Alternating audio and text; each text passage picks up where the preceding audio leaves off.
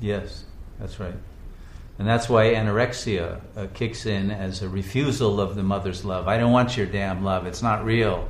I'll show you I don't need it.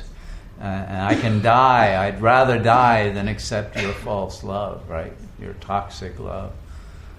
Smoking is another. I mean, the smoke, a cigarette's a nipple, right? You're sucking on it.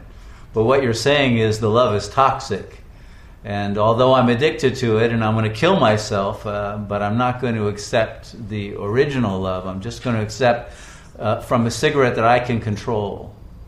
Right? I buy it, I, I decide when I'm going to smoke it. I don't need anybody. It, it's that refusal to be in a relationship. I'm in a relationship with my cigarettes, they're my real friends, you know or the cigar, then you're get, dealing more with a phallic uh, than a breast image. But it's it's the same kind of an issue.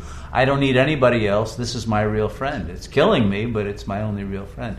So it's it's a kind of uh, refusal to enter into a loving relationship with anyone, based on a, a projection that nobody's going to love you anyway, and so at least you'll get some jouissance out of the cigarette or the food or whatever oral pleasure it is.